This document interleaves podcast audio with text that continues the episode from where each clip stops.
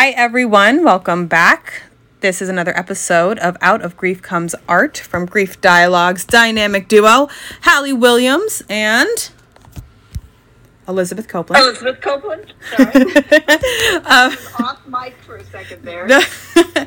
and Elizabeth and I are here today with Gwen Goodkin. Um, I'm super excited to have her.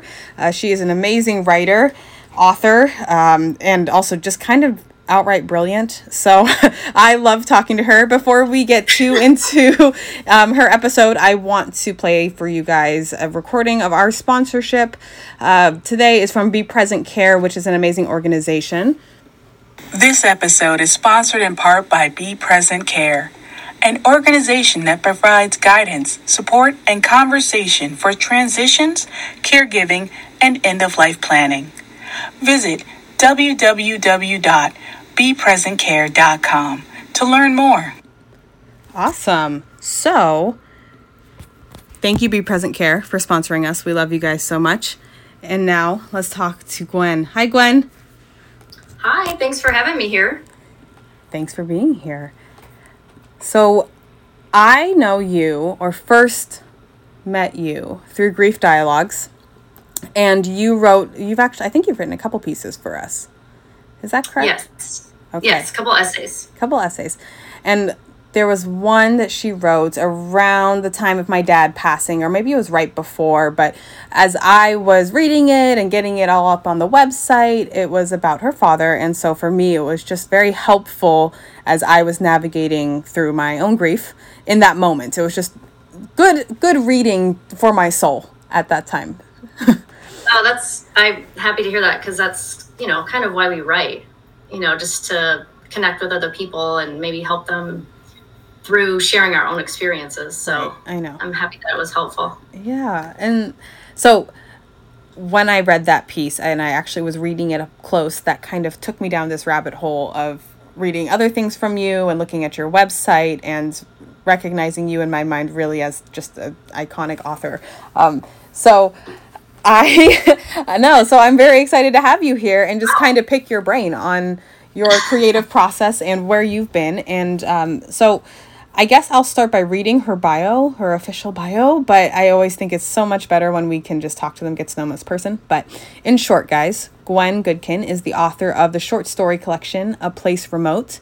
She's a recipient of a Silver IPPY Award. She has won the Folio Editor's Prize for Fiction, as well as the John Steinbeck Award for Fiction. Um, of course, if you want more information, you can visit her website, gwengoodkin.com. And as always, I try to include all of the websites and links and Twitter, Instagram stuff um, on in our descriptions. So be sure to click that. But all right, Gwen, tell us a little about yourself. How did you get into writing in the first place? Um, it's kind of a long, circuitous path, so I'll try not to be long and circuitous about my description here but um, I, I, I feel like every time I hear a writer ask this question, they're like, "Oh, I've been writing since I was two, you know," and mm-hmm. I have mm-hmm. not. So okay, I was more into like science uh, as you know in my adolescence, and I thought that's the way I would go. But I ended up majoring in English in college, and I've always been an obsessive reader my mm. whole life. Like mm. books were just my solace a mm. lot of the time. Um, but after college, after I graduated, I was working corporate and I was, you know, kind of looking for things to occupy myself with other than work, you know, and partying. Yeah. Uh, what we yeah. do in early yep. 20s. But oh, anyway, oh, yeah. Um, so I, I ended up kind of going back towards writing. I took a poetry workshop in college, but poetry I found really wasn't my thing. So mm. um, I just took some classes, some, uh, I took extension classes online. Then I took extension classes here at UCSD. Yeah. In San Diego, where I live, and then um, and then I started going to workshops, and it just kind of became a gradual thing where I'm like, I'll try this. Okay, maybe I'll try that. And so then until it became almost more of a like a full time habit that I do, I try to do as much as possible. Yeah. Okay. And so then what prompted the short story collection? and and i mean i guess so writing articles like and then you submit them to grief dialogues is that just kind of off of you just having an organic love for writing and then you're like, "Oh, I can submit this and share it?" Or did something really prompt you to write these things specifically? Or the article specifically? Um, well, uh, so the short story book that I had published, um, that I went, went to grad school, and as part of my grad school, I was writing short stories because they're a lot easier to workshop than Okay. like a full novel. Okay. Um, but then, as my thesis, I wrote a novel, and um, I couldn't couldn't find an agent for it. So out of I had quite a few agents, and so I said, well, let me try go back to my short stories and try my short stories. So Right. then that becomes like a whole Thing. like just process that's crazy and just you know you can submit like a hundred times you can submit to a hundred places Oh, and you hear nothing, reason. right? Like they sometimes they don't even tell you no. They just don't respond. I've heard this from Yes, other writers. that's i find that bad uh, bad professional that's not Okay. professional to me at least Yeah. just send a rejection but Yeah. Um, so the first piece, Greatest Gizmo, that was on the Grief Dialogues was ac- I'd actually had it published before, and it was in the anthology in the book, Mm. the stories on love and loss. Mm-hmm. And I met Elizabeth through a playwriting uh, workshop, actually, Okay. and I saw her say, "Okay, I'm going to put together this anthology if you want to submit." Um, you know, so I did, and then it was included in that book. And then I met Elizabeth in person, um, and uh, she was talking about the book and promoting the book. And I said, "Well, what do you do? You need anything?" And Yeah. she said, "Well, we could use some some stuff for the blog." Some so that's when I wrote. Uh, I think it's the mute dinner guest. Yes. Oh, that's a good So one. yeah, That's a good one. Um, Yeah. so that's how that process played out. Okay. Okay. So tell me a little bit then about your grief story, which helped spur this art. Out of grief comes art. Um, well, I would say, well, my dad died when I was seven, so Mhm. it's it's a long grief story. Yeah. Yeah. um, I and he was sick for a very long time with cancer. So, Mm. um, but you know, I was just thinking like that he died in the '80s, and we just didn't have resources back then to deal with this, to deal Mhm. with kids and even even adults. Really, I didn't think had many resources to deal with grief. Um, so I just kind of kept it inside, and that's actually part of my grief story. Is that like I didn't talk about it. I didn't even know. Um, I think it's in one of these that I didn't even know that he actually died of spinal cancer. I thought he had d- died of lung cancer. I didn't know this until I was like 28. Oh when I- wow. yeah. Yeah. So you guys how really. little we talked about it. Yeah, I was gonna say this. It was not a. Com- it was not an. Yeah. You didn't talk about. Yeah. It. Uh, you know, no, I. so I only found out that he died of spinal cancer when I asked a doctor asked me, and I'm like, I don't know. Well, actually, he died of medulloblastoma, but um, Okay. and I said, well, I don't know what he died of, so I had to ask my mom. But I mean, that's how little we talked about it, and Yeah. I think that's what you know ultimately led me to be a writer, because I could actually finally process it, You and get I could yeah. do it on my own. Right. So, and it took me that long. I mean, like I said, I wasn't writing from a young age. I didn't really start seriously writing till like my late 20s, early 30s. And it took me that long to just start to deal with it. Okay. You know, you were saying, you know, oh, it was the 80s. We didn't have a lot of resources, kids and adults alike, right? I mm-hmm. think that the resources piece has developed over time. Like, I think we do now have a lot of resources to deal with grief, but I don't think the mindset has evolved a lot over time. I mean, I, the only reason that I knew I had resources, quite honestly, when my dad just recently passed, was because I do grief dialogues work. And so I was like, okay, you know, these things exist, right? But I, if I hadn't had that, I probably, like, my family doesn't talk about death either. So, um, I probably would have been like out here in the wind. Like I, I don't. I would be in the same same boat of I just I don't. I'm not really sure, and we don't talk about it. And That's what I've said has been my favorite part of grief dialogues is that I feel actually part of a community. oh, Otherwise, you just feel like you're on your own. You're just some island floating by yourself. Even now, I still don't really have a lot of friends whose parents have died. yeah. Still. And and so it's kind my of 40s. okay. All right. It's so like you know, I, I have some friends whose parents have died, but not many. Their their parents are still around and like loving and supportive. and I'm like, well, I'm happy for you. yeah. uh, I don't have that experience. So, and it's hard when you have kids and your parent, you know, you have a parent missing, and you know, my mom lives far away, and you know, even then you feel like an, on an island. So, absolutely. Um, I I totally yeah because I mean you guys all know that I have kids two kids under five and so mm-hmm. I'm in the trenches as my mother tells me she just looks at me yes. she's like you're in the trenches and, um, and yeah. it is I think though important I mean well at least now with the recent deaths in my life I'm like trying to get them to to wrap their head around death as a concept and even process it and I'm I mean right I do out of grief comes art thing so i try to promote artsy stuff i'm like let's color let's write my son my oldest son right now is really into trying to write songs so that's pretty yeah. fun mm-hmm. but um okay so anyways not that we're here to listen about my four-year-old writing songs but but, oh, sure, why not? but okay so um the great gizmo is you guys should go onto the website and read it. The Mute Dinner Guest is also another amazing piece that Gwen has wrote. But The Great Gizmo is personally my favorite just because it is about dad and um, I. How long did it take you to write that piece?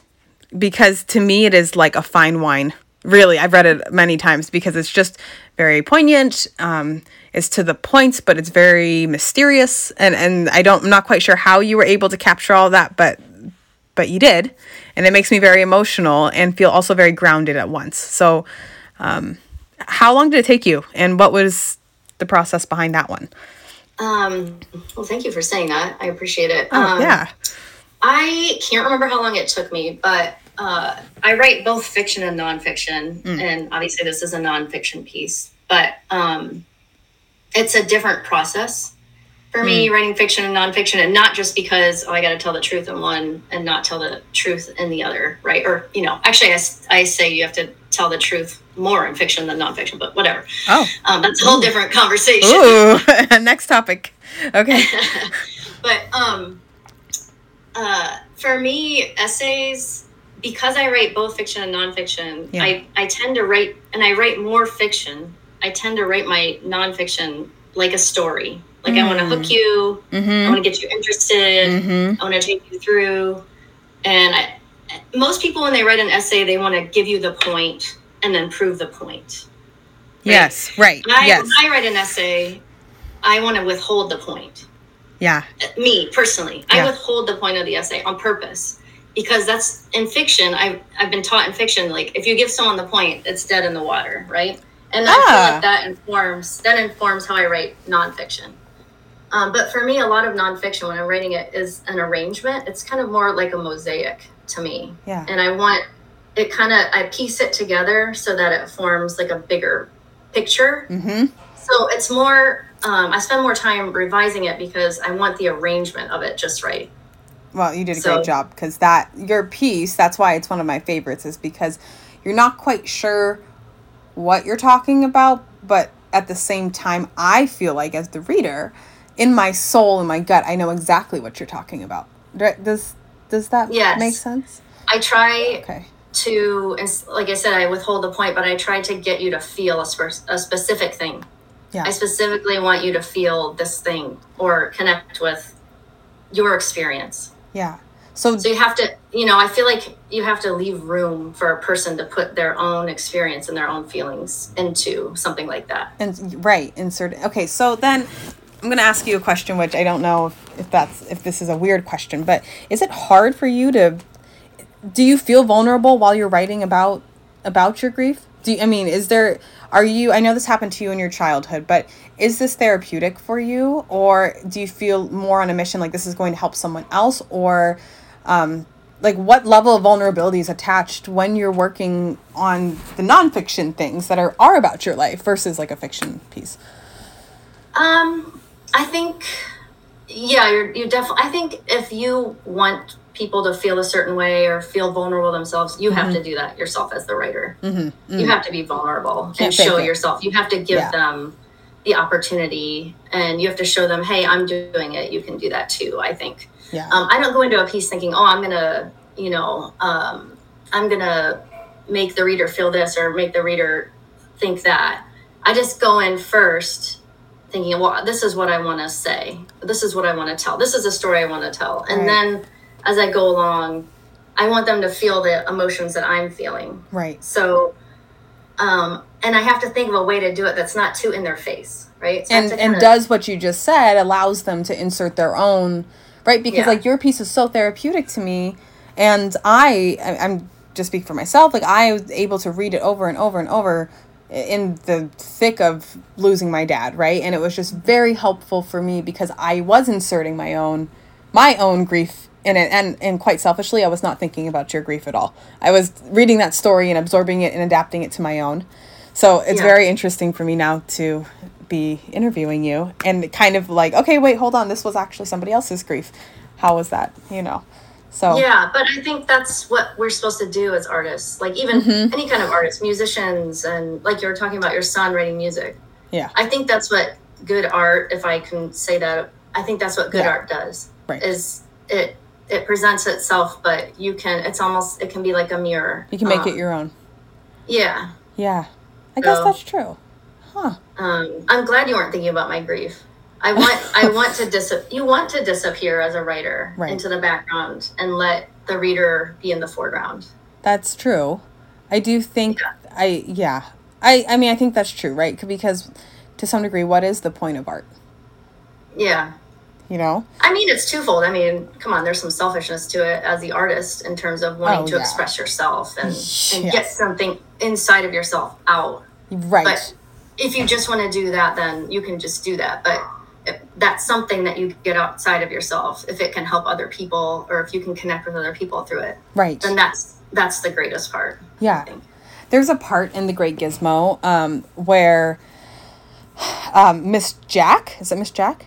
hmm Is the principal, and you like knew exactly who you wanted to speak to in that moment, and you had a very like hard reaction, um, and you were a kid, right? Yes. which made me think about um, kind of as a child you know you just you just follow your gut right like you you're just like going off of what you feel and there's usually not a filter i'm learning that with a four-year-old you're just like Yeah, when he's mad just about to say. yeah like when he's mad he's mad yes, exactly. And then, like, fast forward to being an adult, and you go through something difficult, and there's all these filters that come in. You're like, I'm not supposed to outburst. I'm not supposed to, mm-hmm. you know, I'm not. y- y- We like we stop ourselves, right?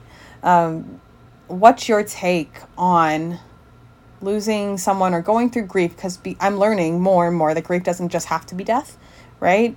But Yes. handling grief as a child and you said that your family didn't really talk about it a lot i know that you have children because you shared that with me like what's your take on that how do you how do you navigate that with kids How do you navigate grief with kids? yeah Um, knowing yeah. that they don't have those adult filters right? Like Yes. yeah. Um, I would say if we're talking about uh my one of my friends recently had I think it was her cousin who died suddenly and she had she was like in her 30s and had a couple kids and she called me my friend saying what do I say to this child? She has two kids. And I think one of the kids was at a sleepover when it happened and I said what you should say to this kid is it's not your fault mm. because no matter what just kids are going to frame it as why you know it, this uh, in my mind i thought this kid would think you know if i would have been there i could have saved her that's probably what's going to be going through this this Yeah. kid's mind yeah kids usually at a certain age and that's um you know what comes out in the greatest gizmo Yeah. is with miss jack and she was my first grade teacher and i was trying so hard to be perfect and and you know maybe that would help my situation. I'm trying not to give too much of it away but right right. Me too. It's um, why it's hard. This is hard to yeah. But um i think with kids uh the best thing you can do for grief is maybe not you know, ask them questions. Ask them how they're doing. Ask them how they're feeling. Yeah. let them know that you're a safe person to talk to and that they can express how they feel and you won't judge them or you won't react in a in a negative way. Um, and let them know that even even as um, ridiculous as it may sound that they may may not have had any control over whether their parent died but let them know it wasn't their fault Yeah. I I'm in a phase right now where I obviously work with grief dialogues and so i am introducing death conversations to our dinner table regularly and trying to not make them so um, you know like death right? So but here's the interesting thing that i'm running into is my four year old uh, as you guys know my dad died and then our family dog died right after. Um, and so that was super hard and the dad thing was hard because that's papa's grandpa but the dog thing is actually proven to be a little harder for my four year old that's the one he's really latched onto. So right now every stuffed animal is named kona. Everything you know every imaginary friend is kona. So it's very interesting. But he will be around we'll have friends come over for dinner or something. And then he'll say oh and this is this is my teddy bear and his new name is kona because kona is my dog that died. And then he just Yes. looks at them in that four year old no filter way. And it's so interesting to watch adults who have all the filters and don't want to talk about death as they mm-hmm. kind of just look at the four year old and they're like i don't know what to say right? Like they don't know how to navigate it or talk about it. And yes. Um, I was going to say when you were talking about speaking with your kids about death, the pet. I mean, our dog. Uh, we had an older dog who died a few years ago, Yeah. and our kids still talk about her all the time. yeah All the time. We, Yeah. they were just talking about her yesterday.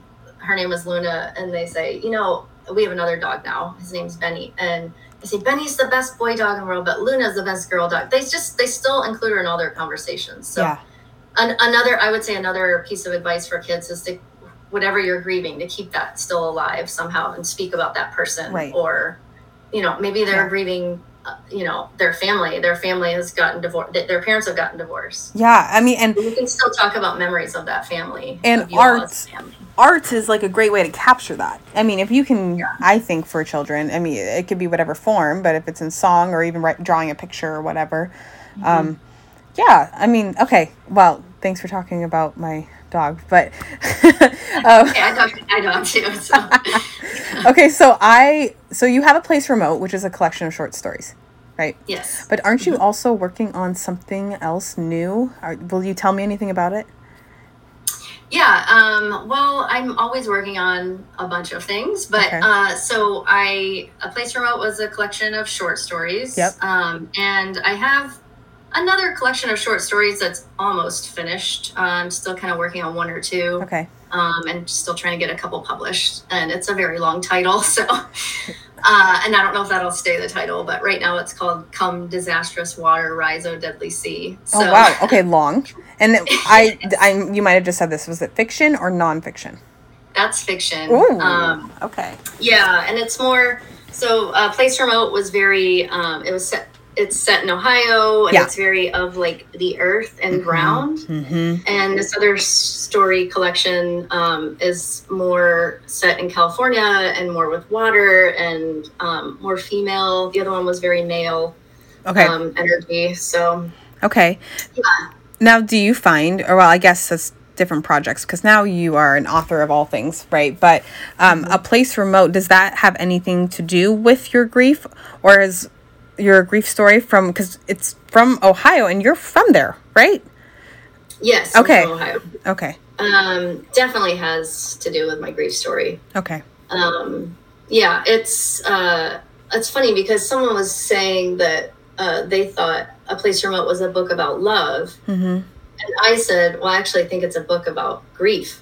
Mm. So I think each of the stories have some a character is grieving something, you know, uh, grief, uh, you know, loss, loss of youth, loss of a parent, loss of a child, loss of a relationship. So I would argue to some degree, grief is love. yes, that's what I said. Yeah.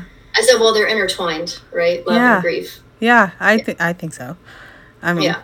I think when when there is a loss of anything and we want to mourn it, it is it is really love, like swirling around you and just trying to figure out what to do with itself. Yeah. Right? Where to go? Where to go? Yes. Yeah. Uh, okay.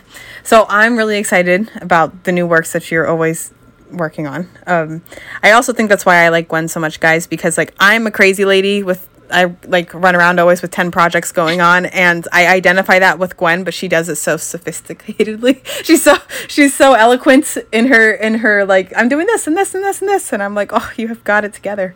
And I don't. so Don't tell anybody I do not have it together. Okay.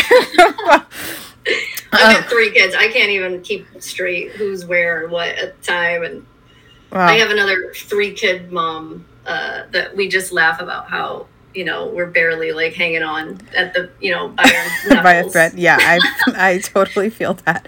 Okay, so um, as we wrap up this podcast episode, I always try to make a point, and well, Elizabeth has encouraged us to always make a point of asking, what is your advice to any writer or author um, who is looking to okay first of all looking to write and get their foot in the door? What is what is your advice in that technical sense? But also as a writer who's going through grief do you have any tidbits for them that you'd like to share?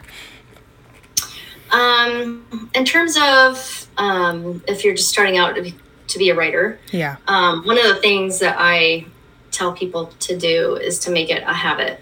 Um, Mm. Just if you're gonna pick pick a time of day, or if you can. Um, I know not everybody can, but I write always in the morning, and I kind of have to have my own space. And I sometimes I write 10 pages and sometimes I write one sentence or sometimes I don't write at all. I just but you have to sit there through the it can be painful sometimes if you're stuck or whatever, yeah but you have to sit there and sit there and then to wait for the lightning to strike. So and then when the lightning strikes you can take off again. Um, okay but but make it a habit is my um, number one piece of advice. Okay.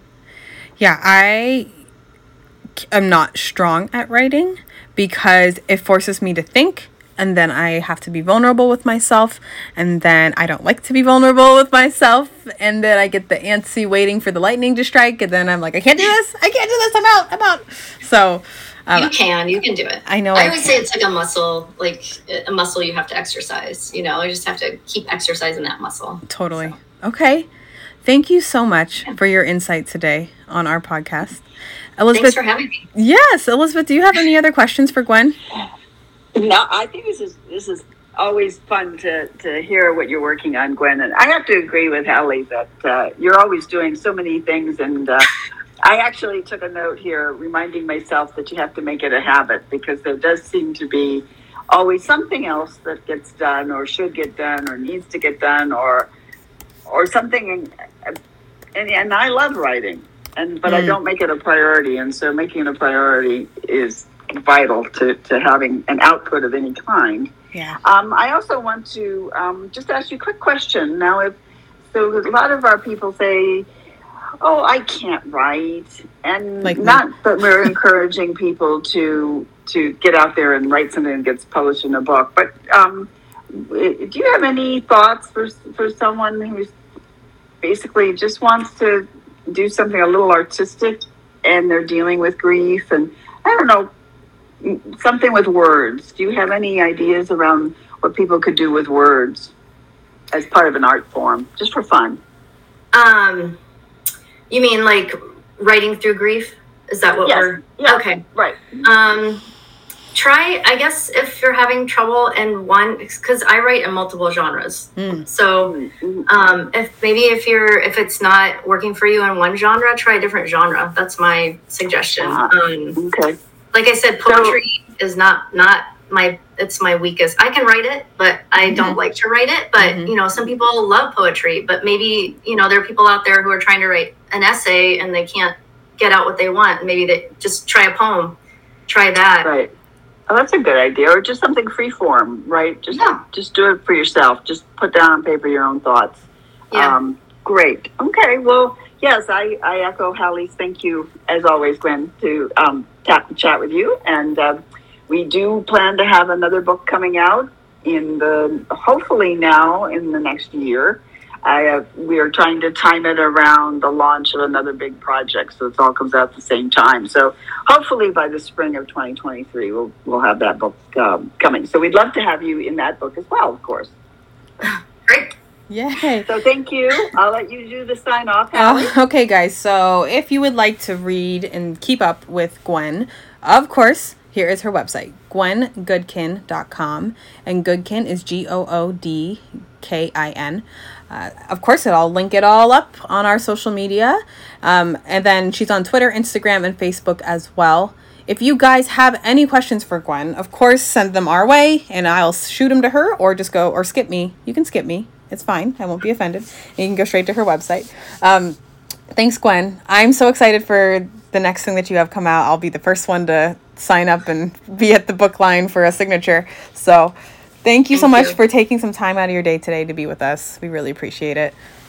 Thank you for having me. I really enjoyed it. Thank you. All right. Well, this has been another awesome episode of Out of Grief Comes Art. I hope, that you have a lovely Wednesday today. Start your day off um, with some positivity and do something creative and send it our way. Have a great one.